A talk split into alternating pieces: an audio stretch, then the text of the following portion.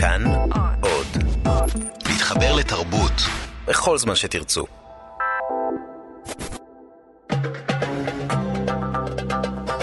גם כן תרבות. עם גואל פינטו.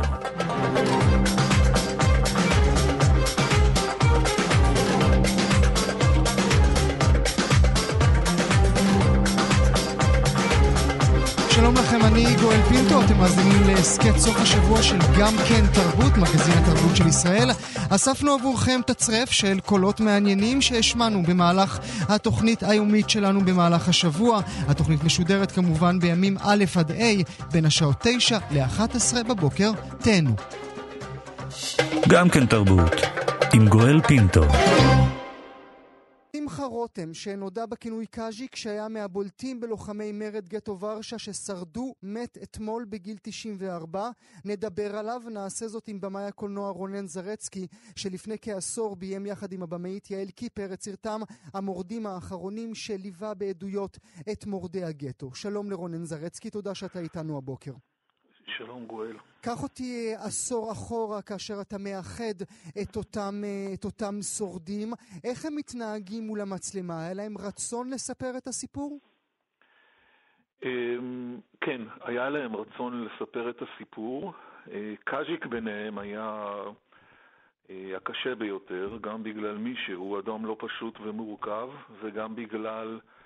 שבעצם אני זוכר שמאז הפגישה הראשונה שלי איתו, שהתקיימה בערך לפני 15 שנים, הוא תמיד בחן אותך שאתה מספיק רציני, mm. שאתה מספיק בעניין, mm-hmm. שאתה מוכן להתחייב ואפילו להסתכן כדי לשמוע את הסיפור שלו. רציני באיזה פרמטרים, רונן? הוא רצה לדעת שאתה מחויב, שאתה בפנים, שאתה מכיר את הפרטים, ש... שאתה יודע מה אתה עושה, ולכן אחד המפגשים הראשונים איתו אה, התקיימו בוורשה בתנאי שאני יורד ביחד עם צלם לתוך תעלות הביוב. אה, כשהוא מלמעלה מסתכל עליי, כשאני עם חליפה ועם אה, מסנן אוויר, ואומר לי, רונן, תתחיל ללכת ותספור מטרים. תגיד לי כמה לוקח לך, כמה מטרים אתה עושה בדקה, ואחר כך תעלה, תספר לי, אולי תתחיל להבין על מה מדובר. כי מה? כי מה זה היה המבחן הזה עבורו, רונן? אני חושב שבגלל שקאז'י, כאילו, הוא, הוא, הוא, הוא אדם אה, אה, שלא מקבל דברים כמו שהם, בגלל שהוא אדם שהיה תמיד ביקורתי ביחס אה, אה, לסביבה, למציאות החיים גם בישראל, רצה מחויבות מוחלטת של מי שהוא יוצא לעבוד איתם להרפתקה כל כך ארוכה. ואתה, אה, ואתה רק במים, אפשר לומר, רק. נכון, ואתה רק. יורד, ואתה יורד שם אל אותם, אל אותם מקומות שלא היית רוצה להיות בהם בחיים, ואתה אומר לעצמך, רגע, למה אני צריך את זה בכלל? האמת היא שמה שקורה למטה אה, בתוך הביוב הוא שהצלם שלי עודד בעצם מיד מבקש לעלות כי הוא מרגיש חנוק. אני לוקח ממנו את המצלמה ומתקדם קדימה. לי זה נראה שהתקדמתי 100 מטר לפחות. כשיצאתי התברר לי שהלכתי לא יותר מעשרה מטרים. Mm. אה, ולחשוב שקאז'יק ואותם 40 לוחמים שהוא בעצם חילץ מתוך הגטו אה, שהו שם 48 שעות בתוך הביוב, אה, בלי אוכל, כמעט בלי מים. זה, אין מה לעשות, זה זורק אותך פנימה ודורש ממך להתחיל להבין, רק להתחיל ולהבין בעצם עם מה הם התמודדו. וזה מה שהוא רצה, שתתחיל להבין, שלא סתם תפנה אליי מצלמה, אלא שבאמת תתחיל אולי במאית שבמאית להבין מה עבר עליי. אתה צודק לחלוטין. יותר מזה, כשראיתי את המפגש הנרגש שלו עם עובדי הביוב של עיריית ורשה, שפתחו את uh, מכסי הביוב עבורנו, ובאופן שהימם אותי, ידעו והכירו את הסיפור וידעו על מי מדובר, והתרגשו על הפגישה איתו, uh, כשראיתי את אחוות uh, הלוחמים שלהם, של מי שמכירים את הביוב מבפנים ויודעים uh, איך צריך לשרוד בו, זה היה מדהים. למה יצאת למסע הזה, רונן, אתה ויעל? טוב, על המסע הזה יצאתי מסיבות אה, שעדיין קיימות, כי, כי הופתעתי לגלות קודם כל שאני עצמי לא יודע, לא שלא יודע על הסיפור, אלא לא יודע שכאן בינינו חיו לאורך שנים אנשים שהיו שותפים לאחד מהאירועים שבעיניי הם הגדולים ביותר במאה שעברה, האירוע שכולו אירוע של זכויות אדם, של, של אזרח מול מכונה, של אנשים, של נערים שיצאו, ויתרו על הכל ויצאו להילחם נגד הצבא הכי חזק בעולם, הכי מופרע בעולם. זה מה שזה. הפשטות של הסיפור הזה היא כל כך עוצמתית. אני חושב שמבחינתנו כ- כישראלים, כיהודים, זה רגע מושלם. אה, אתה, אומר, אתה אומר נערים כי הוא בקושי בן 20 אז, נכון? אם אני כן, זוכר נכון. כן, הוא בן 18 או 19, הגיל לא ברור, כי אחר כך... אה, הוא בן 18 קאז'יק כשהכול קורה. אה, וחבריו חלקם צעירים יותר, חלקם מעט מבוגרים יותר, אבל זה פשוט נערים ונערות שנשארו בלי כלום, בלי הורים, בלי משפחה, או שהמשפחה כבר נרצחה או שהם הסתתרו אי שם. והם ברגע, הם אחרי מה שנקרא האקציה הגדולה של אוגוסט 42, אה, שרוב היהודים נשלחים למוות, והם מסתובבים, הם עצמאים, הם בניגוד למה שחושבים יכולים להיכנס ולצאת מהגטו מתי שהם רוצים, mm-hmm. כלומר אם, אם הם רוצים לברוח הם יכולים, אין שום בעיה. Mm-hmm. Mm-hmm. והם מחליטים להישאר ולהילחם על החיים שלהם קודם כל, על החופש שלהם, אה, והעוצמה של הדבר הכל כך פשוט הזה. הכל כך אה, מיוחד הזה מצד שני ריגשה ומרגשת אותי עד היום. אתה אומר מיוחד, אתה הצלחת להבין מקאז'יק מה היה שם באותו רגע נתון, מה היה ב-DNA של הנערים האלה שקרה שם ולא קרה במקומות אחרים? אה, אני, אני יכול אה, להבין את זה פר אדם על פי האנשים שהכרתי וראיתי את העוצמה והאיכות שלהם. אבל יחד עם זה היה שם ארגון, היה שם ארגון אידיאולוגי של תנועות נוער, של uh, השומר הצעיר ושל הבונד בעיקר, שעזרו לארגן את האנשים, עזרו להכניס אותם לתוך מוד מסוים, עזרו לכוון אותם, לתמוך בהם. הייתה שם תחושת שייכות חזקה ותחושה של אין מה להפסיד. פשוט כך, אין מה להפסיד. איש לא עוזר לנו מבחוץ, איש לא עוזר לנו מבפנים, זה אנחנו מול ה... אה, אה, אה, מול הצבא הגרמני, וזהו. לפני שאדבר איתך ברשותך רונן על הרצון שלו לנקמה של קאז'יק, אשאל לפני כן האם הוא תפס עצמו כגיבור.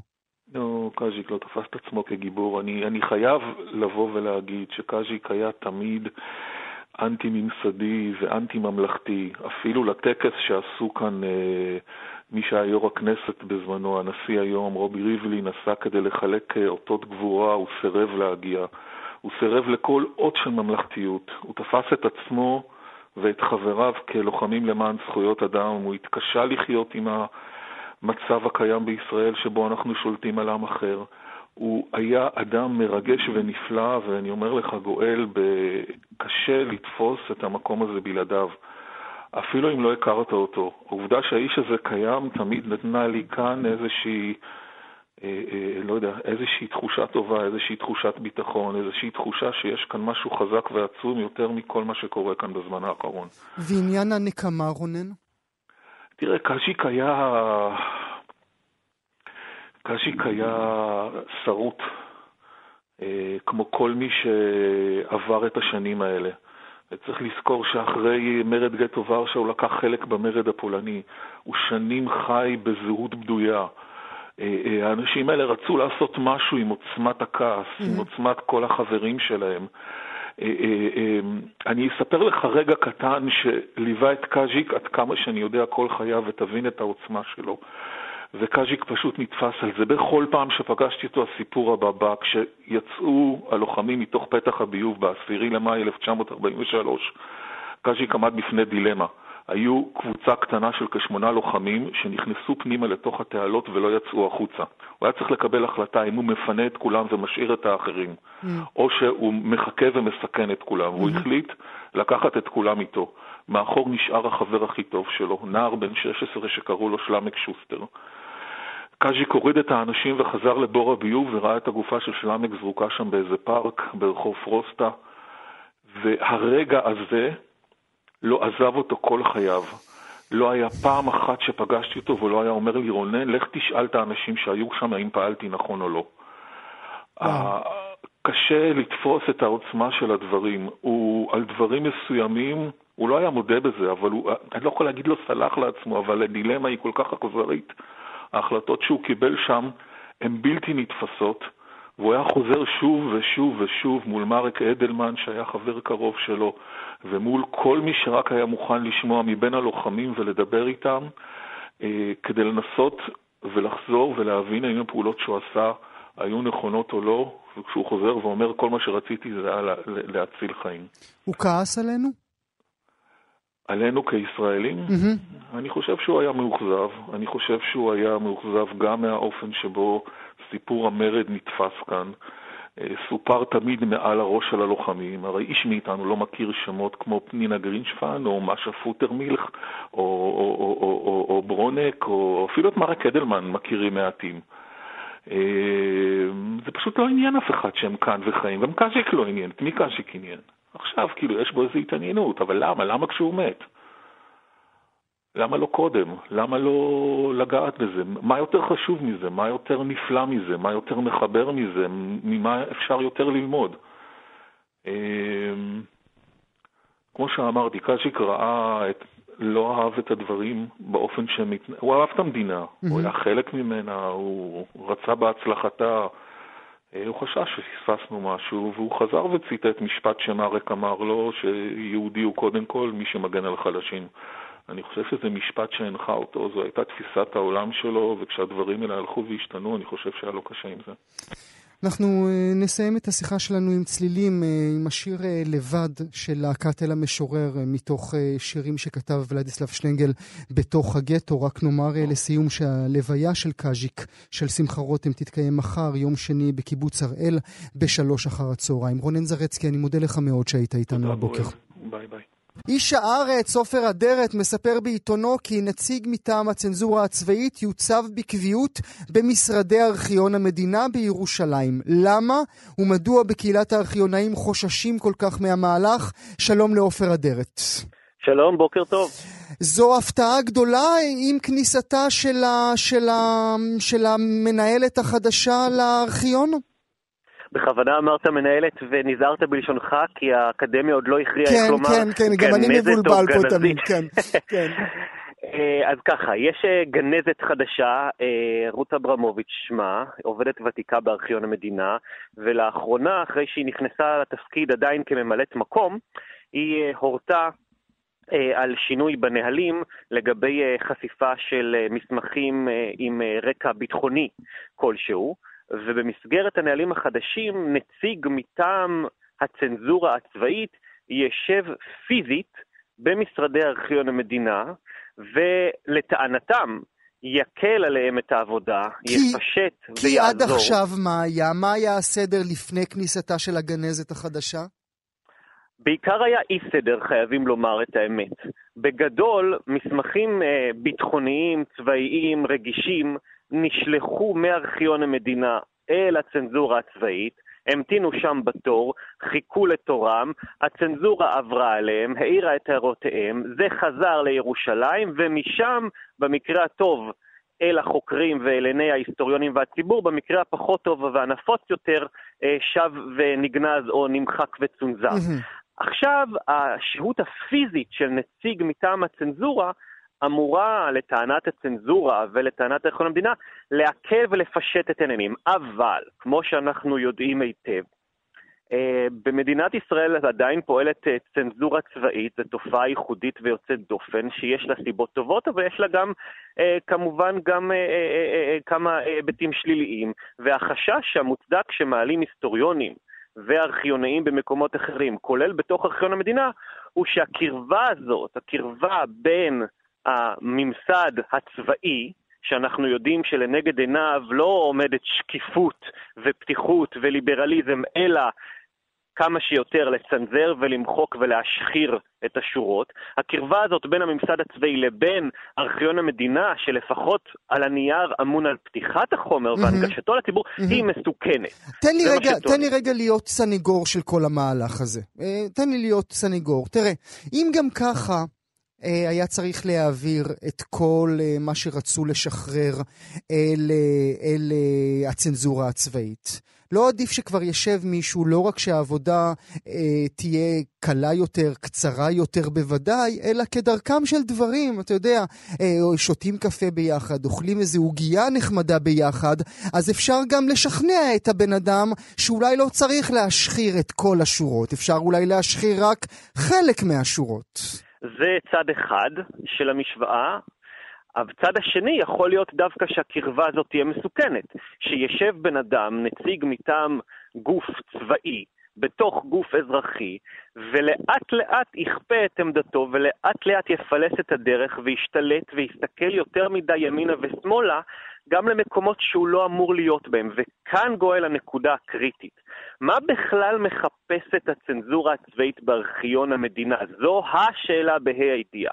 הרי ארכיון המדינה, אנחנו מדברים פה על מסמכים בני 70 שנה, בני 50 שנה. אנחנו לא מדברים על מסמכים שמתעדים את המבצע לחיסול המנהרות של חיזבאללה מאתמול בבוקר, נכון? אנחנו מדברים על מסמכים היסטוריים עתיקים. למה בכלל הצנזורה הצבאית צריכה להתעסק בהם. אבל, ולכן... זה, אבל זו כבר שאלת גג שמלווה את כל העבודה החשובה שאתה עושה, עופר אדרת, כי אתה שואל בכלל למה אתם לא משחררים לנו אה, דברים ופרטים שקרו בשנת אה, 48 במלחמת בדיוק, העצמאות. ו- אבל זו ולכ... שאלת גג שאיננה רלוונטית להצבתו של נציג צנזורה צבאית בארכיון. היא כן רלוונטית, כיוון שאם אנחנו רוצים שהמגמה תהיה להתרחק, להרחיק בין הארכיון לצנזורה, ומה שאנחנו רואים בפועל שקורה, שהמגמה היא לקרב ביניהם פיזית, אני חושב שזה כן רלוונטי, ושזה מעיד על איזושהי סכנה מסוימת להידוק לא בריא של היחסים בין שני הגופים האלה.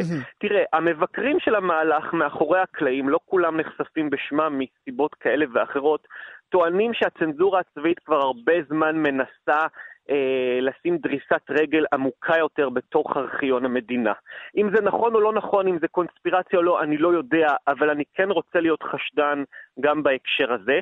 אנחנו יודעים בוודאות, ופרסמתי בשנים האחרונות לא מעט כתבות בעיתון הארץ, אנחנו יודעים בוודאות שהצנזורה הצבאית לא מעט פעמים ידה קלה מדי על ההדק כשבאים לצנזר מסמכים היסטוריים. אם זה טבח כפר קאסם, ואם זה אירועים אחרים שקרו לפני עשרות שנים, והצנזורה משתמשת בכוח שלה כדי להשחיר מידע שאין לו באמת היבט ביטחוני שכרגע מסכן את ביטחון המדינה, אלא יש בו היבט ש... אמור להגן על שמה הטוב של המדינה. ואם זה תפקידה של הצנזורה, עדיף שהיא תתרחק מארכיון המדינה, לדעתי לפחות. מה התסריט הגרוע ביותר שאתה יכול לשרטט לנו עכשיו? נגיד כפר קאסם, אנחנו יודעים, בין אם הוא יושב שם, בין אם הוא לא יושב שם, אה, ראש הממשלה ואולי גם ראשי ממשלות, אה, אתה יודע, אחרים, אה, יחליטו את אותה החלטה, במקום 70 שנים להפוך את זה ל-90 שנים, ומי יודע, כן. אולי גם מעל 100 שנים. אבל מה יכול להיות גרוע? שמה, שמה הם לא יגלו לנו? תראה, אין שום סוד מדינה ברמה בינלאומית שיהפוך פה סדרי עולם. בסך הכל אנחנו חיים במדינה דמוקרטית, יש פה חופש אקדמי מלא, יש פה פתיחות מחקר. את כל הסודות הגדולים כבר גילינו, גם כאלה שעדיין צריך להגיד מפי מקורות זרים. כך שאין פה סכנה קיומית אה, לאושיות הדמוקרטיה, ולא צריך להשתמש במילים גדולות מדי. אבל בכל זאת, אנחנו רוצים לאפשר מחקר היסטורי שלם ופתוח ומלא, גם על עניינים שהם לא בהכרח ברומו של עולם. ולמשל, אם יש אה, מסמך שמציג איזה ראש ממשלה משנות ה-70, 80 ואחר כך 90 ו-2000 באור שלילי ובאור פחות מחמיא, ויבוא הצנזורה שבעצם כפופה לצבא, שכפוף למשרד הביטחון, שכפוף לממשלת ישראל, ויצנזר את זה, זה מהלך שהוא מסוכן, ולא הייתי רוצה שנגיע למצב כזה. זה בעצם הופך, אה, על פי אותו סצנריו גרוע שאתה מצייר לנו, הופך את ארכיון המדינה למשרד יחסי ציבור של מדינת ישראל.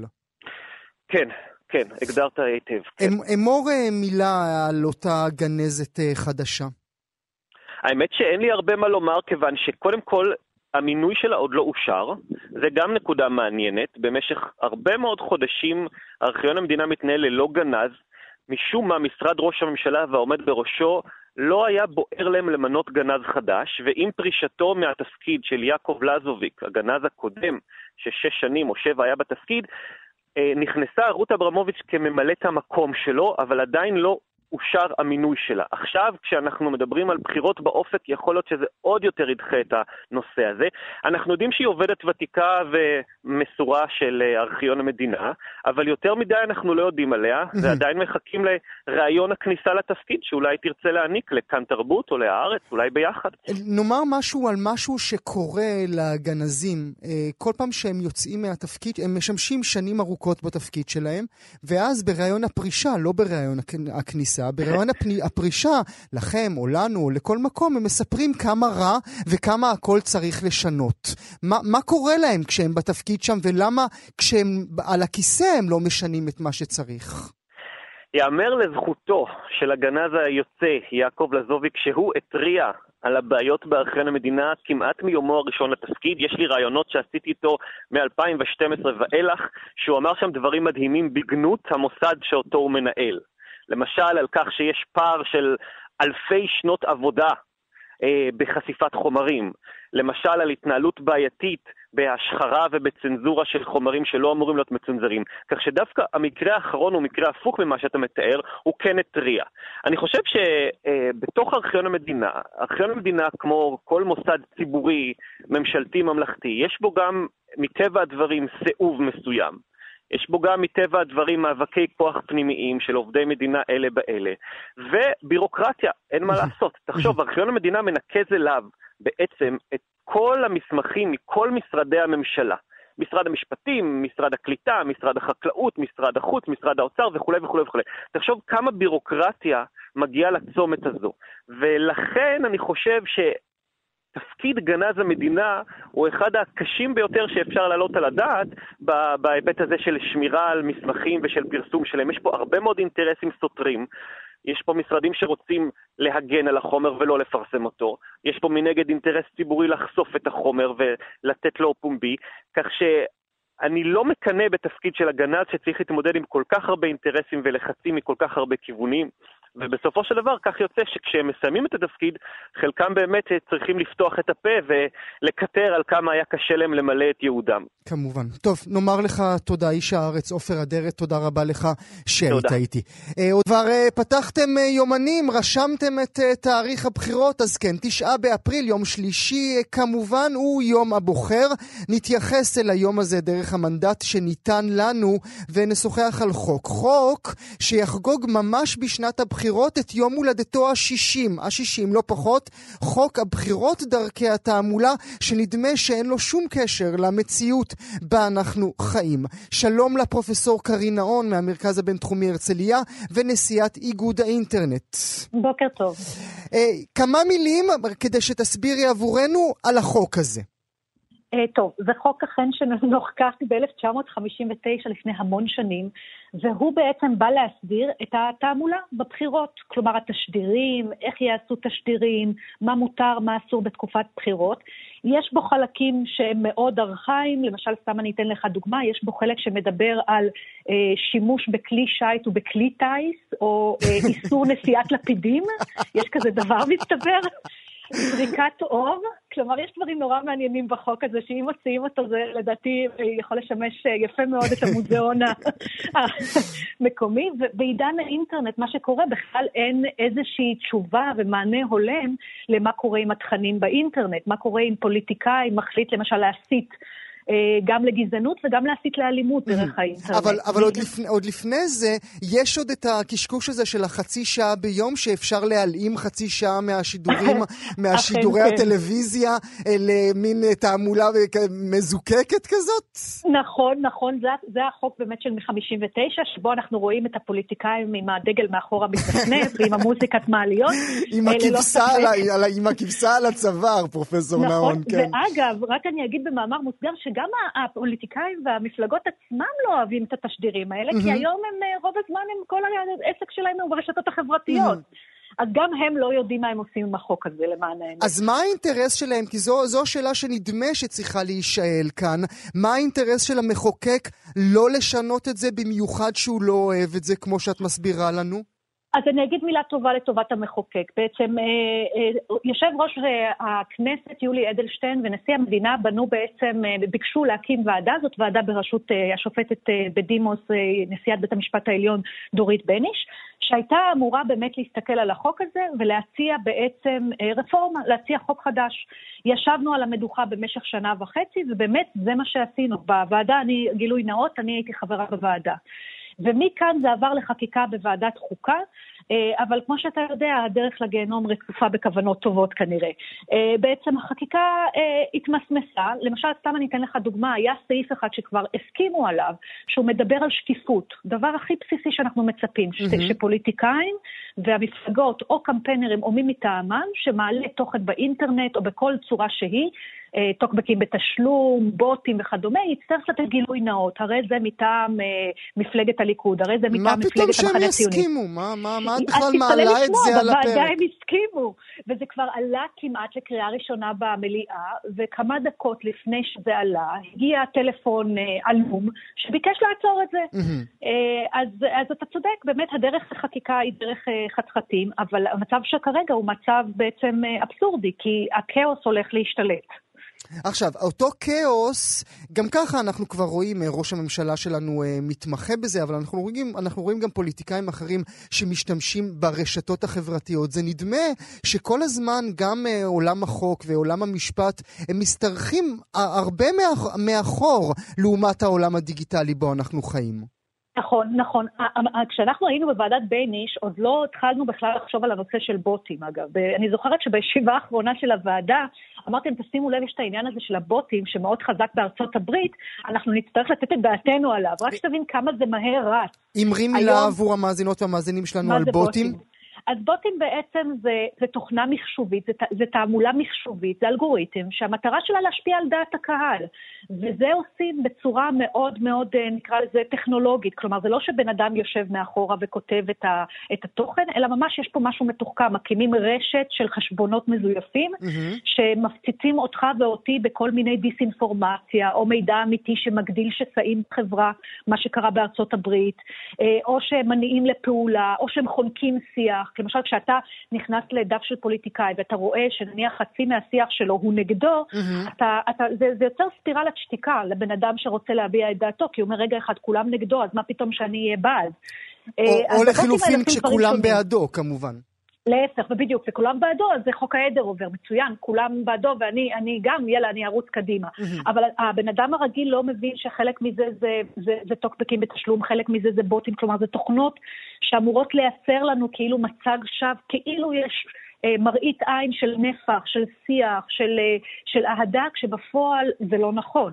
עכשיו, הרצון לשנות או לא לשנות אה, את זה, זה אינטרס משותף כאן, כבר אין קואליציה, אופוזיציה, ימין ושמאל, נכון? נכון, זה כולם נכון. יחד לא רוצים או כולם יחד כן רוצים? אני רק יכולה להגיד לך שמאחורי הקלעים ישבו איתי נציגים של כל המפלגות בנושא הזה, שהם היו מאוד מודאגים, חלקם היו מודאגים אגב מהתערבות זרה בבחירות, כמו ששמענו על רוסיה ואיראן וכדומה, וחלקם היו מודאגים מהתערבות של פוליטיקאים שיש להם יכולות טכנולוגיות מאוד טובות. Mm-hmm. אני חושבת שזה לא קואליציה-אופוזיציה, זה נקרא לזה מישהו בעל אוריינות דיגיטלית והון. אה, לקנות את הטכנולוגיה הנכונה לבין מי שלא יעשה את זה, וגם לגבי מוסר, אתה יודע, מי שמוכן לחצות את הקווים ולעשות את זה. לעומת פוליטיקאי שאומר, אני אהיה עם יד קשורה מאחורה ואני לא אעשה את זה. אז נניח רגע את הרעים בצד, נחזור רגע לאמריקה ורוסיה, אה, עוד רגע נחזור לזה, אבל נ- נשאיר את זה רגע בצד. מה הולך לקרות ב- בחודשים הקרובים, עד התשעה באפריל? חוץ מאותם אה, דברים שהמחוקק השית עליהם באותו חוק משנת 1959, אנחנו נראה מה? אנחנו נראה אין סוף של אה, וידאוים וסרטונים ומסרים, ונראה את כל הדברים האלה שיפול עלינו כמו גשם? Uh, כנראה שכן, אנחנו נראה כנראה הרבה תכנים שהם תכנים שליליים, אנחנו נראה הרבה מה שנקרא הסתות, אנחנו מכירים את זה. עוד פעם, באינטרנט אם אתה רוצה להיות ויראלי אתה צריך להיות מאוד בוטה ומאוד קיצוני, גם את זה אנחנו יודעים. אגב, אנחנו גם יודעים גם שמידע שהוא fake news מתפשט הרבה יותר מהר ממידע שהוא לא fake news. Mm-hmm. אז אם אתה מחבר את כל זה היום לפוליטיקאי הממוצע, אין, אה, נקרא לזה, אה, אני, אני אומרת במרכאות, את הפריבילגיה לשבת ולא להשתמש בסט הכלים שיש לו באינטרנט. Mm-hmm. אתה צריך להיות מאוד מאוד צדיק בשביל לא לעשות את זה. אני אומרת את זה ממש בצער.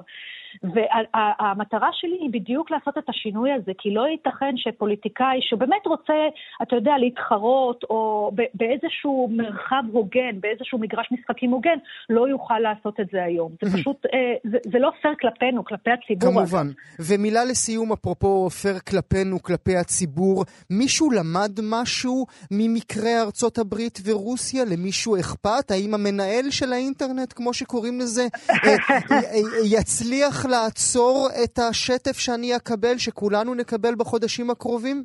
תראה, אני יכולה להגיד לך דבר אחד, היתרון הוא שאנחנו התבגרנו. כלומר, אני חושבת שהבחירות בארצות הברית אה, לימדו הרבה אנשים שיש המון דיסאינפורמציה ברשתות. הבעיה היחידה שבזמן... אולי אותך, אני לא בטוח שאת אימא שלי. אז זהו, זה מה שרציתי להגיד. אה, כשאמרתי רוב האנשים, זה רוב האנשים שמשתמשים ביום-יום בצורה, נקרא לזה, הדוקה. Mm-hmm. אבל המשתמש הפשוט לא יודע, בדיוק.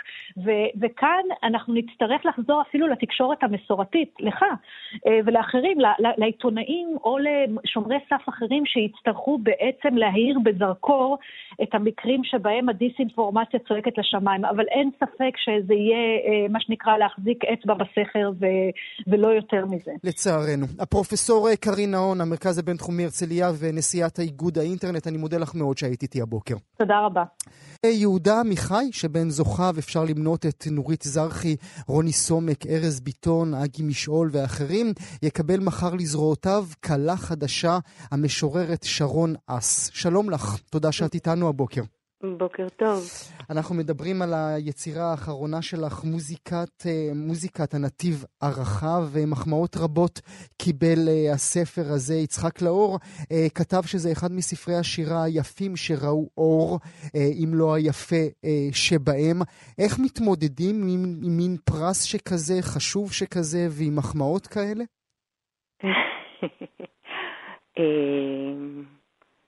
אני לא יודעת, רוב, רוב חיי השירה, אתה יודע, גואל, מתנהלים לגמרי, לפחות עבורי, אה, לחלוטין בשוליים המוצלים, אה, בחשאיות גמורה. ופתאום שניתן המרחב הזה, אה, הוא דווקא מתאים לי. נחמד קצת לנשום מדי פעם. לא, זה בסדר, אני רואה שאת יודע, עבודה של שנים, שבעצם אם, אה, אם דאגות אה, של בריאות ופרנסה לא נכנסות פנימה, אז בעצם כמו תלמידת חכמים, מה שאני עושה מבוקר עד ערב זה, אני עסוקה בטקסטים. שלי, שהיא בעיקר של אחרים. אז ברגע שניתן האור הזה, זה קצת מעייף, אבל זה גם בסדר, זה, זה למידותיי. אני יכולה לעמוד בזה. את יודעת לשמוח? השמחה נמצאת בך? אה, כן, כששמעתי את דבר הפרס דווקא זינקתי וקפצתי במטבח, ובני אמר לי, אמא, מעולם לא ראיתי אותך קופצת. לכן שאלתי, שרון, אם הבן שלך לא ראה, אנחנו על אחת כמה וכמה. לא, אה, בוודאי יש לי, כן, בוודאי, לגמרי. אני יכולה לגמרי לשמוח, בטח. מה תנאי הכתיבה שלך, שרון? מה תנאי הכתיבה שלי? או-אה. פעם פעם, כש... כשלא היה לי ילד, אז אפילו לא יכולתי, הייתי לשאת את זה שבת הזוג שלי בבית. לא יכולתי לסבול שהיא תנשום מאחורי שלוש דלתות סגורות. מאז שיש לי ילד, אני חיה כמו במעברה, וכמו שאני חושבת, הרבה הורים חיים, כן? אין יום ואין לילה, ויש סדקים שבהם אה, חיי הכתיבה מצליחים להתקיים. אה, אבל זה תמיד חיפוש אחר אה, שקט. ומאידך, כשזה בא, אתה מוצא את השקט הזה. אה, גם בתוך ההמולה. זה משהו מאוד משונה. זו כתיבה שנעשית אה, בחדר אה, מול מחשב, או כתיבה שמול צפיית בינג' פתאום יש איזשהו, איזושהי שורה ומהר מחפשים את הטלפון ואומרים, רגע, איפה, איפה ה notes? איפה פה, איפה זה? מה, מה, איפה אני כותבת? זה נשמע כאילו יש לך חיי כתיבה סודיים משל עצמך. אתה יודע, זה, כל ספר מביא איתו את תנאי המחיה שלו. אה, לצערי כבר הרבה שנים אין לי טקסים. היו לי פעם טקסים של ניקיון בית, של התבודדות, אה, אין, אין, אין לי יותר טקסים. באמת, בגלל שאני, מאז שהפכתי לאימא, אה, אין יותר טקסים. וזה נכון שצריכה להיות סוג של מנוחה וצריכים להיות שוליים, זה תמיד. ויותר ויותר קשה היום לפרנס את השוליים האלה, ולו בגלל שהעולם חודר אלינו כל כך מהר. הטלפון הנייד, mm-hmm. למשל, הוא mm-hmm. ממכר ברמות mm-hmm. על. אמ, מצד שני, זה שיש לי פרקטיקה ואימון של שנים, אתה יודע, כמו יוגיסטית. מול טקסטים, אז זה מאפשר uh, לנזיר הישועי שבי uh, קצת, קצת לדחות את העולם מדי פעם. הבן שלך שינה את הכתיבה שלך? עם הבן שלי שינה את הכתיבה שלי. אני חושבת שהוא התחיל, אה, אני חושבת שהכאוס של, הכאוס של האהבה, הנשיאה בעול, המחויבות, אה, הידיעה שהלב שלך מצוי בידיים, כלומר hmm, מצוי מחוץ hmm, לגוף שלך, hmm, שהוא כבר לא ברשותך. אה, כן, כן, זה שינה את הכתיבה שלי במובן הזה שאני חושבת שהיא נהייתה... אה, יותר פתוחה, אה, נאמר את זה באופן אה, רחב, לפסולת. תסבירי פסולת רגע, לא במובן, תסבירי, כן. אני לא, אני לא מתכוונת פסולת במובן של משהו שהוא פסול, משהו שהיה פסול מבחינתי, mm-hmm. שלא היה לי את היכולת להכניס פנימה. אני חושבת שהתרחבתי. את חושבת שהפכת נגישה יותר? כי זאת המילה שאני הייתי בוחר? מעניין. אה, אתה, אתה מכיר את כתיבתי לפני? Mm-hmm. אני פשוט לא יודעת. אתה יודע, אה, אה, אני לא יודעת.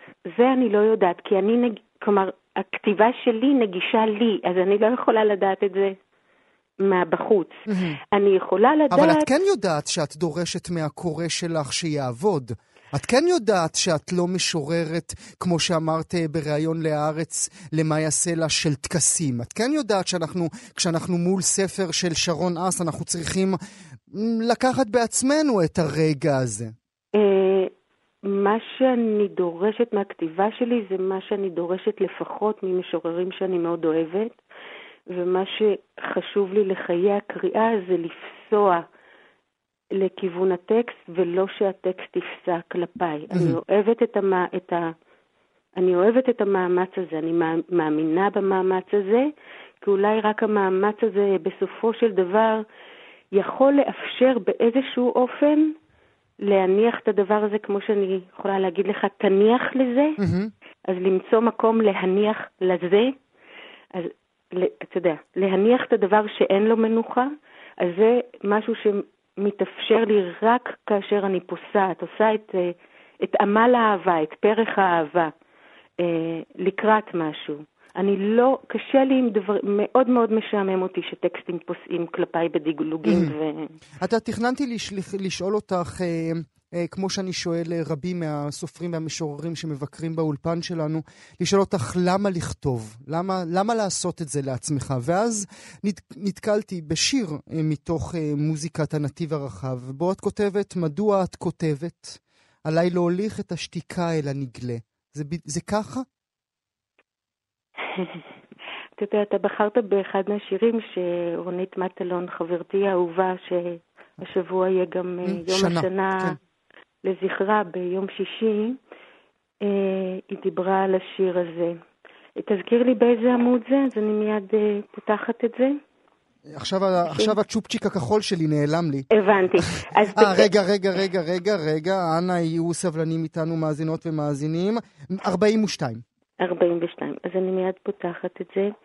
ותוך כדי זה אני רוצה לומר לך שהידע שה, שיש, שהוא מצטבר בספר אחד, הוא לא שמור לי.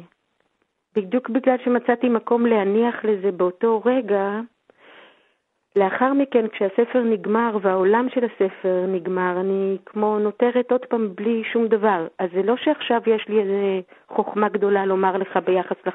נניח לחוכמה. נניח שנקרא לזה חוכמה. Mm-hmm. מדוע את כותבת? עליי להוליך את השתיקה אל הנגלה. זה יפה שאת מגלה את השיר שלך בעצמך מחדש. אה, לפעמים כן, לפעמים אני אומרת, מי כתב את זה? כן. אה, רונית אמרה על זה דברים נורא יפים בחיי שאני לא יודעת לחזור אליהם. עליהם. את השתיקה אל הנגלה. כלומר, זה לא שהשתיקה, זה לא סוד שמתגלה, אלא זה סוג של משהו שאי אפשר לתפוס אותו אלא במונחי עצמו, אבל שוב ושוב צריך לתפוס אותו. זה לא שאפשר לתפוס אותו פעם אחת, ואז הוא מתגלה. Mm-hmm. אלא ו... הוא, הוא מופיע וזה נעלם וזה שוב פעם. זה כל, זה כל הזמן, אין מנוחה. הכתיבה היא תנועה מתמדת, אם, אם היא ניתנת, כן? אם היא ניתנת. ואת אומרת אה, נעלם וחוזר, אולי זו הסיבה שהמוזה עוברת כחוט השני בשירים שלך, לפחות בספר הזה? אתה יודע, אה, יש דברים שאי אפשר לדבר עליהם בפומבי, נגיד על מוזות אי אפשר,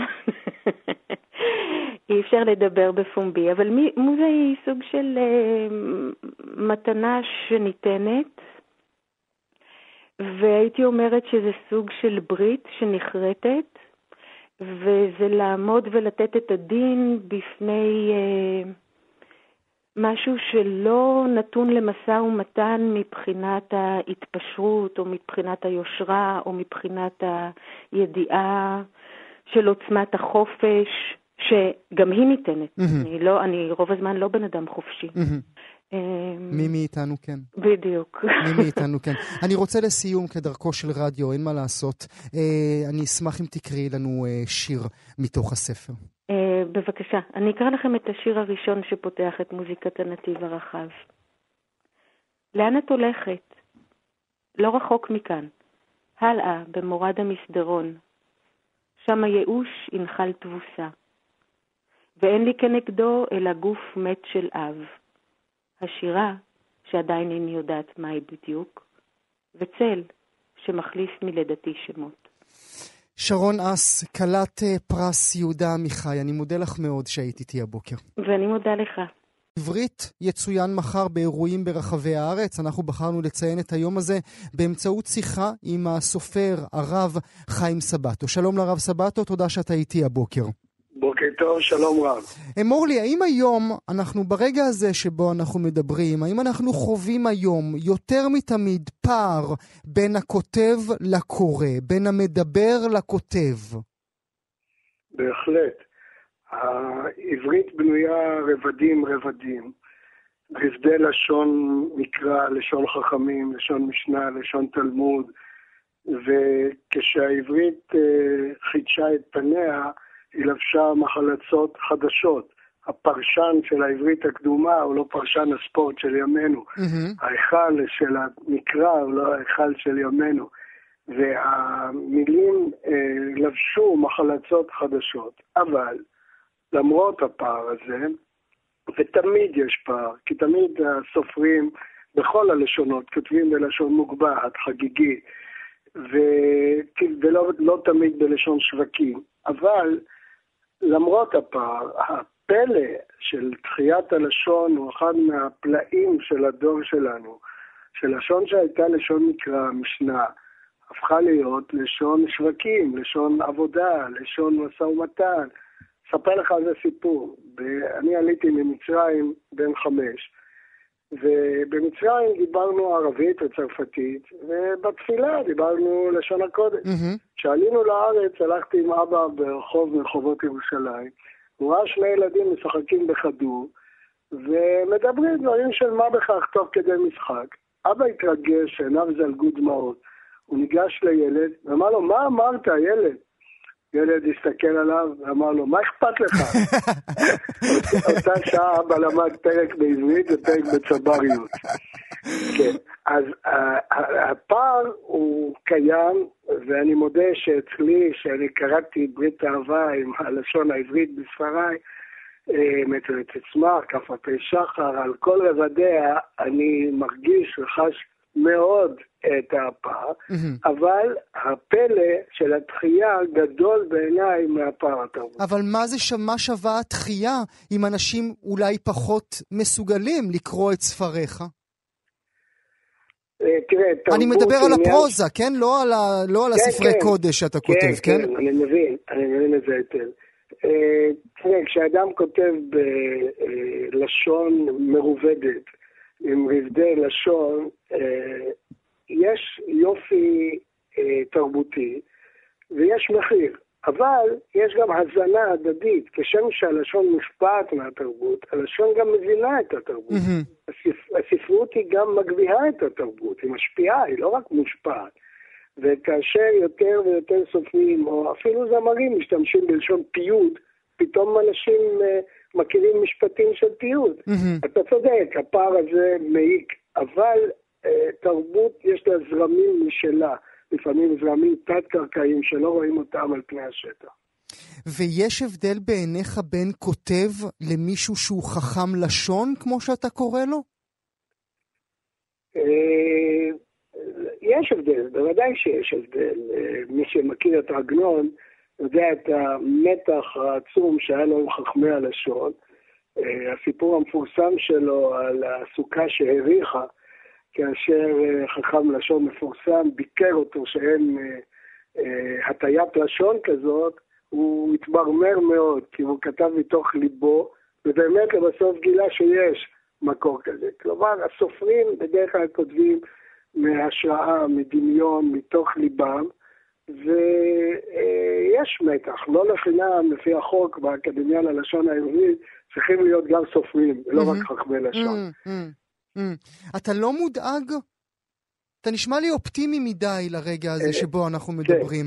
אני גם אופטימי וגם מודאג. תראה, אני רוצה שנדע היטב, כל תרבות ניזונה מתרבויות סביבותיה, ובוודאי מתרבויות שולטות בכיפה. תסתכל במשנה, מילים כמו סנהדרין, אצטדיון, בימה, אלפא, בטא, כולן יווניות, והם נקלטו במשנה וגם נקלטו בעברית, תיאטרון, הארמית גלומה במקרא ובספרות התשובות. ודאי שתרבות מושפעת, אבל אם אין קנה, אין רוכב שירכב עליה. יש הבדל בין השפעה לבין התבטלות. אם נהפוך להתבטלות לאנגלית, כן, אבל, אבל הרב סבטו, אתה מדבר על לעז, אני מדבר על עילגות, על חוסר יכולת להבין את העברית, לא את האנגלית, לא את האנגלזית. זה נכון, זה נכון, אתה צודק, כי כפי שאמרתי, לשון היא תולדה של תרבות. אין ספק שהתרבות של המקרא, המשנה, התלמוד, הזוהר, החסידות, שלמשל סופרי ההשכלה הכירו היטב, ברור שתלמידי ימינו מכירים לבחצה לשליש ולרביע. ולכן היכולת שלהם אה, לדברים מורכבים היא יותר חלשה. Mm-hmm. מה שאני רק אומר לך, שזה הדדי, זה ניתן לחינוך, זה ניתן להאזנה. ככל שיותר סופרים יכתבו ויותר קרואים יקראו, mm-hmm. הם גם משפיעים, הם לא רק מושפעים. Mm-hmm. וכחבר האקדמיה, אתה עדיין חבר האקדמיה, נכון? כן. אתה, כן. רו, אתה חושב שהיום, ב-2018, האקדמיה עושה את כל מה שהיא יכולה כדי לחבר גם את הילדים שלי, את הנכדים שלך, אה, אה, אל השפה שלנו, שבזכותה אנחנו כאן? אה, אני חושב שבשנים האחרונות חל אה, שינוי, והיום האקדמיה משתמשת כמעט בכל האמצעים שברשת אה, לנסות להשפיע. ודאי שאפשר לעשות הרבה יותר, ובדרך הטבע יושבים באקדמיה אנשים שיותר מומחי לשון מאשר מומחי יחסי ציבור.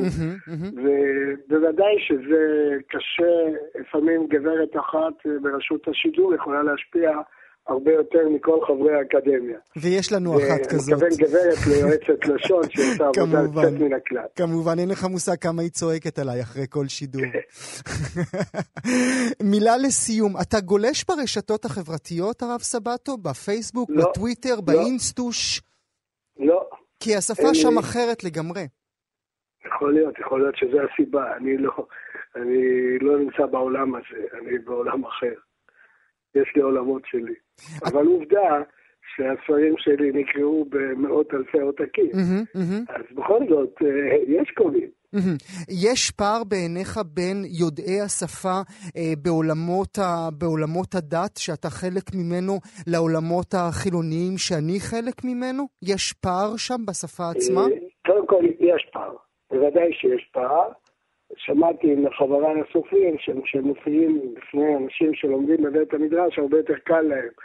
אבל אה, לצערי זה פחות ממה שהייתי מקווה. אה, לצערי גם תלמידים שלמדו מקורות תורניים, העברית שלהם איננה מספיק משובחת. גם אמו. כן. גם הם. אבל מי שרגיל למשל לקרוא את הרמב"ם, או את הרמח"ל, אה, אני אתן לך דוגמה, כי אנחנו אומרים בארמית לפום צערה אגרה. הרמב"ם מתרגם, זה השכר לפי הצער. Mm-hmm. איזה יופי של תרגום. מי שרגיל לקרוא הרמב"ם, הלשון שלו תהיה יפהפייה, אבל לצערי אתה צודק שגם הנגע פסע גם ביודעי המקורות ולומדי המקורות. הרב חיים סבת, סבתו, יום לשון עברית שמח שיהיה לך. תודה רבה שהיית איתי הבוקר. תודה, תודה, ובהצלחה רבה לכולם. הרוסי-יהודי, הוגה הדעות, המהפכן ומייסד הצבא האדום, לב טרוצקי, שנרצח על ידי שליחיו של סטלין, עומד במרכז הסדרה סטלין, המשודרת בימים אלה בנטפליקס. ביקשנו את אלי ביטן, מגיש בכאן מורשת, שיצפה עבורנו בסדרה. שלום אלי, תודה שאתה איתנו הבוקר. בוקר טוב גואל. זו סדרה שנעשתה עבור קהל רוסי, קהל רוסי שיש לו גם רקע היסטורי. עד כמה מי שאין לו את הרקע ההיסטורי הזה יכול להבין או ליהנות ממין סדרה שכזאת? האמת היא שאומנם הסדרה אכן נעשתה על ידי הערוץ הראשון הרוסי, שיועדה לקהל הרוסי, שבשבילו אה, טרוצקי וסטלין ולנין זה דמויות באמת שהן קשורות ממש לחיים, אבל גואל, אם נהיה כנים, כולנו, בסופו של דבר, העולם כולו, חולק איזושהי היסטוריה עם הקומוניזם ועם המרקסיזם בגרסה הזו אה, שלו, ו- ולכן זה מדבר לכולם. בסדרה זה מודגש, כששוב ושוב אה, מטיחים בטרוצקי, שליש מהעולם כולו היום הוא פועל לפי המהפכה שאתה חוללת, ו- ו- ולכן באמת גם בישראל כמובן יש מפלגה קומוניסטית, מפלגות סוציאל- סוציאליסטיות, וגם ברוסיה היום יש עדיין מפלגה קומוניסטית והשיח הקומוניסטי, ואני גם חייב להגיד לך, השיח הקומוניסטי מתעורר היום בקרב קהלים צעירים, כאלה שלא זוכרים את אה, נפילת כן, הגוש טוב, הקומוניסטי. אנחנו, אנחנו נדבר על זה בעוד אה, רגע ממש. נשאל עוד קודם, עד כמה הסדרה נאמנה להיסטוריה? אה, אני קראתי שני ביוגרפיות, שתי ביוגרפיות של טרוצקי, אחת מהן ממש התמקדה בסוף חייו. לרוב, בעיקר בטיפול בסוגיות ההיסטוריות, הסדרה נאמנה לגמרי, אפילו טובה. בסוגיית המוות של טרוצקי, החיסול של טרוצקי בסוף ימיו, היא קצת, קצת עושה מפספסת. איזושהי הנחה, אבל, אבל זה ברור, ההנחה ברורה מהקו העלילתי של הסדרה, וזה גם רק רגע אחד מסדרה שלמה של באמת, גם הציטוטים של טרוצקי רובם מבוססים על דברים שהוא אמר או כתב, גם השאלות שהופנו אליו, וכמובן הטיפול באירועים ההיסטוריים עצמם. צריך להבין שהם מאוד השקיעו בפן הזה, כך שכל דמות שהיא באמת הייתה קיימת בהיסטוריה, ברגע שרואים את, ה, את השחקן שמגלם אותה, עולה על המסך איזושהי כיתובית, זה ברוסית אמנם, אבל כתובית את השם שלו, מתי הוא נולד, מתי הוא חי, מתי, מה היה התפקיד שלו. בכתוביות של נטפליקס מתרגמים רק את השם ואומרים בכיר. אבל, אבל בשביל כמובן הרוסים ובשביל אנשים שאוהבים היסטוריה, זה דבר שהוא לא רואים אותו הרבה. אז בואו בוא נניח את זה רגע על השולחן ו- ונשאל, הרי ברוסיה של היום, עם, ה- עם המשטר של השליט הקיים, מה האינטרס שלהם לעשות מין סדרה שכזאת ב-2017? אז קודם כל זו שאלה פתוחה כמובן, אני לא יכול להגיד בדיוק מה האינטרס, אבל אני כמובן כמוך יכול להניח בבירור שאם הערוץ הרוסי הרשמי עשה סדרה, כמובן שזה מתכתב עם האינטרס של פוטין. ואני חושב, וזה דבר שכאילו מדברים עליו, שפוטין, בתור מי שתופס את עצמו כהמנהיג החזק של רוסיה אחרי המהפכה, שלקח את רוסיה מיילצין החלשלוש והפך אותה באמת, אה, החזיר אותה למעצמה, הוא מסתכל על השנים של לנין, סטלין, אה, והשנים שאחר כך, mm-hmm. שנות ברית המועצות, כשנים חזקות mm-hmm. מאוד של רוסיה, שיש אלמנטים מאוד משמעותיים שהוא רוצה לאמץ, ויכול להיות שדווקא הדמות של טרוצקי, שאומנם עשה את המהפכה, אבל לא ממש הספיק להיות חלק מהשלטון, כי השלטון היה של סטלין, mm-hmm. והוא ברח מרוסיה, דווקא אה, להעצים את הדמות שלו, ואולי אפילו קצת להפוך אותה לדמות ערכית, לדמות שמדברת בשם הצדק, כן משרת את אה, פוטין שרוצה להחזיר את ברית המועצות או את רוסיה הגדולה. בדוגמה, אגב, הדוגמה הקלאסית לזה זה ארדואן, בטורקיה, שמדבר על האימפריה העות'מאנית, כן, למרות שאין שום קשר בין האימפריה העות'מאנית. זה מפתיע אותי, זה מפתיע אותי, אלי, מה שאתה אומר, כי אני אה, לפחות תפסתי את הסדרה ממה שצפיתי בה כאיזשהו אה, שימוש של הקפיטליזם הרוסי העכשווי כדי להכות את הקומוניסטים, כדי להראות, הנה, תראו למה אתם מתגעגעים, תראו למה אתם מייחלים. נכון, אבל צריך להגיד פה שקצת ביקורת, צריך להגיד על זה מה שאתה אומר קצת בביקורת, כי בעוד הקומוניזם הרוסי הוא מאוד, אה, הוא מאוד, אה, הקומוניזם הוא מאוד קלאסי, הקפיטליזם הרוסי הוא לא קלאסי, אפשר להגיד שרוסיה היום היא קפיטליסטית. ברוסיה שולט משטר טוטליטרי, משטר חזק מאוד, כוחני מאוד, משטר אוליגרכי, אבל זה לא קפיטליזם כמו שהוא בארצות הברית, mm-hmm. או שהוא בגרמניה, או שהוא בצרפת, או באנגליה. ולכן, אה, אה, כאילו לשזור בו נימות אה, סוציאליסטיות, לפחות מבחינה תאורטית, זה יעד של הממשל, אבל אני דווקא רוצה להגיד על, על העובדה הזאת שציינת אותה, שהסדרה מאמצת לגמרי את הנרטיב המערבי לגבי ברית המועצות mm-hmm. ולגבי המהפכה הסוציאליסטית, mm-hmm. שהיא נכשלה, שהיא דרדרה את מעמדם של העם, למרות שיש גם נרטיבים אחרים, כמובן שברוסיה, אבל גם מחוץ לרוסיה, כי הסוגיה הזו והיחס למהפכה הקומוניסטית שמאוד מאוד מדממת אצל משפחות של אנשים שלנו, אצל יהודים, mm-hmm. אצל רוסים, אצל העולם כולו, היחס אליה אפילו לא התחיל להיות מטופל מבחינה אומנותית. רצינית, mm-hmm. וזו סנונית. אנחנו נדבר עוד רגע גם על העניין היהודי, אבל עוד לפני כן, וזאת אה, זאת תמה נוספת שאני הרגשתי בצפייה בסדרה. יכול להיות שבעצם מה שפוטין אומר לנו, וסלחו לי מאזינות, אני אומר פוטין, אבל נגיד הסדרה, שמה שהסדרה אומרת לנו מאוד מתאימה לקו הנוכחי, לקו הממשלתי הנוכחי, קו שאומר, חברים, תפסיקו להתייפייף, מהפכה זה דבר מכוער, מהפכה זה דבר מלא דם, לא עושים מהפכות עם אנשים נחמדים ועם פרחים ונצנצים. יכול להיות מאוד, וזה עצוב נורא, אם בעצם אה, פוטין, מה שיש לו להגיד אה, לכוחות הפרוגרסיביים בתוך רוסיה, שהם עדיין פועלים והם עדיין חזקים, וגם לקומוניסטים, אבל לא רק, לליברלים בעיקר, שחבר'ה, אתם מדברים בעד זכויות, אבל בסופו של דבר זה ייגמר בדם, זה מאוד עצוב, אם זה המסר של הסדרה, ויותר מזה, עצוב שתאגיד אה, כמו נטפליקס מאמץ סדרה כזאת עם הנרטיב הזה. אה, אבל אני חושב שגם אם זו הייתה הכוונה של הסדרה, היא מופתית כי היא מראה מעבר. כי, כי אתה יכול לראות את הסדרה הזאת ולהגיד, אני יודע איך לעשות את זה נכון. אני, אנחנו יכולים לעשות מהפכה ולא לעשות טרור. אנחנו יודעים איך להביא שוויון ולא לא עם דם איתו ביחד. כן, אפשר אה, ל, ל, לקחת את התקווה הזאת עם גם מהדברים של טרוצקי גם לקראת הסוף, לקראת סוף הסדרה, כשהוא קולט אה, שהוא עומד למות. כמובן. אה, הוא בעצם אה, מעכל את זה. בוא נדבר על הפן היהודי. תשמע, הפוגרומים, האנטישמיות ש- שמופיעים בסדרה הזאת, הם לא מהדהדים גם הם למצב של היום? האמת שכן. אחד, אחד מרגעי השיא, שיחה בין סטלין, אגב, דמות מצוינת של סטלין, לבין טרוצקי. לדעתי בפרק 6, וסטלין, וטרוצקי אומר לסטלין, תשמע, אני צריך להיות המנהיג אחרי לנין. אה, וסטלין אומר לו, אתה יהודי, הרוסים לעולם לא יקבלו מנהיג יהודי.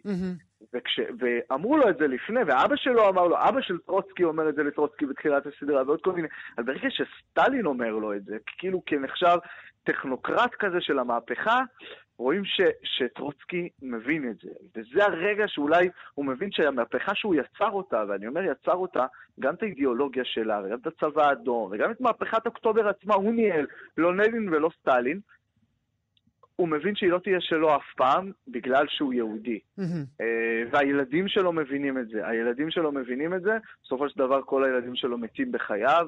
אה, ילדה אחת מתאבדת, אה, בת אחת פשוט מתה ממחלה, ושני הילדים נרצח, שני הבנים נרצחים על ידי סטלין. כן. תוך כדי שמאוד מאוד ברור שזה נגד היהודיות שלהם. מעניין. וצריך להגיד אבל שגם הרוצחים, חלק מהרוצחים ואנשי הקג"ב היו כמובן, יהודים בעצמם, כמובן. כך שזה לא אנטישמיות קלאסית. אז אנחנו אבל... נשלח את המאזינות והמאזינים שלנו לצפות בטרוצקי, נכון? נשלח אותם. טרוצקי, כן, כן, כן, אני חושב שטוב. נשלח אותם. שזה זה, זה נהדר לגמרי, זה כיף וזה טוב. לא, כיף זה לא, בוא, אתה יודע, כיף זה... כיף זה, כיף זה המרוץ לדרג של רופול. אה, אלי אוקיי, ביטן, אני אוקיי. מודה לך מאוד שהיית איתנו הבוקר. תודה.